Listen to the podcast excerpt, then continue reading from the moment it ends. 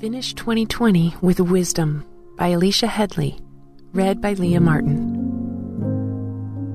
The foolish plan of God is wiser than the wisest of human plans, and God's weakness is stronger than the greatest of human strength. 1 Corinthians 1:25. It's fair to say that most of us have questioned or at least wondered about God's purpose and plan for this year we've had. A global pandemic that has interrupted our lives, and all of our plans for 2020 are disrupted. We could never have predicted what this year would have looked like, but I wonder if wisdom would have prepared us. Today's scripture reminds us of God's infinite wisdom and strength in times like we're experiencing now.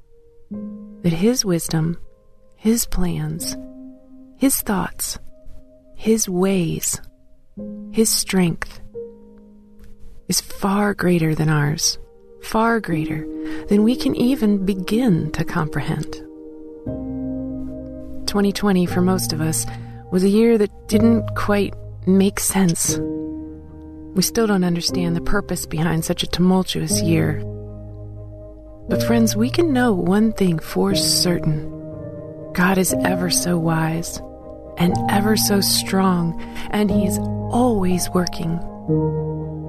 Even if we don't see the outcome of all this, He is at work. Let's change our perspective and finish this year with wisdom. We can do this by recognizing we aren't wise at all, but it's God who is wise that it's God who hears us, sees us, and knows exactly what's happening. In all His infinite wisdom, we can finish 2020 wisely, knowing that He is in total control. Let's pray.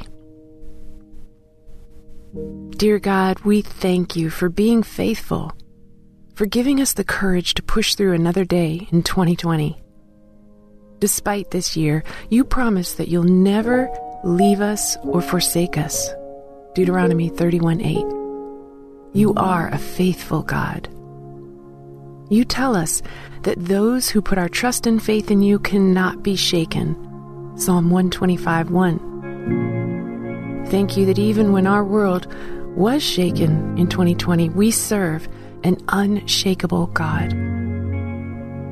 We ask that in times of doubt and questioning, would you remind us to lean not on our own understanding, but trust in you, and you will direct our paths?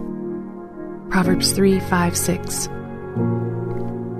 We ask that you'd remind us to rely on your wisdom, which is far greater than our own. As James 1 5 says, If any of you lacks wisdom, ask, and you'll graciously give it to us. So, Lord, we ask for wisdom on how to navigate through the rest of 2020.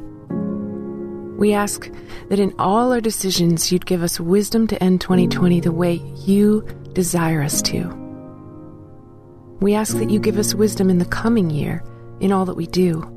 We trust that you are in control and that even if we don't see the end of this world pandemic in the near future, that you're working and that you know exactly what's to come.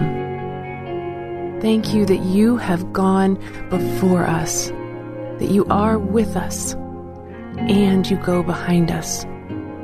Thank you for being the only source of security in this insecure world we experienced in 2020. In Jesus' mighty name, we love you and ask these things. Amen.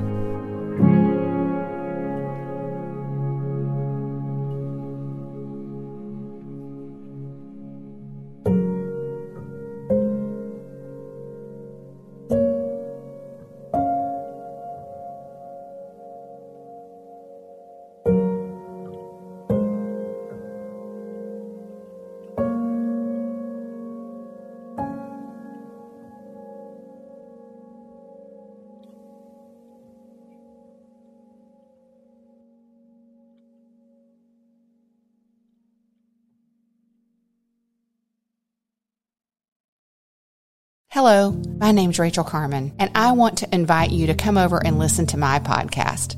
It's called Real Refreshment. For years and years as a young mother, I chased after the wind, thinking that the world could offer me the refreshment I longed for. But it was only when I discovered it in the person of Jesus Christ that I really found refreshment. Come on over and join me as we dig into Bible study. I'll see you there.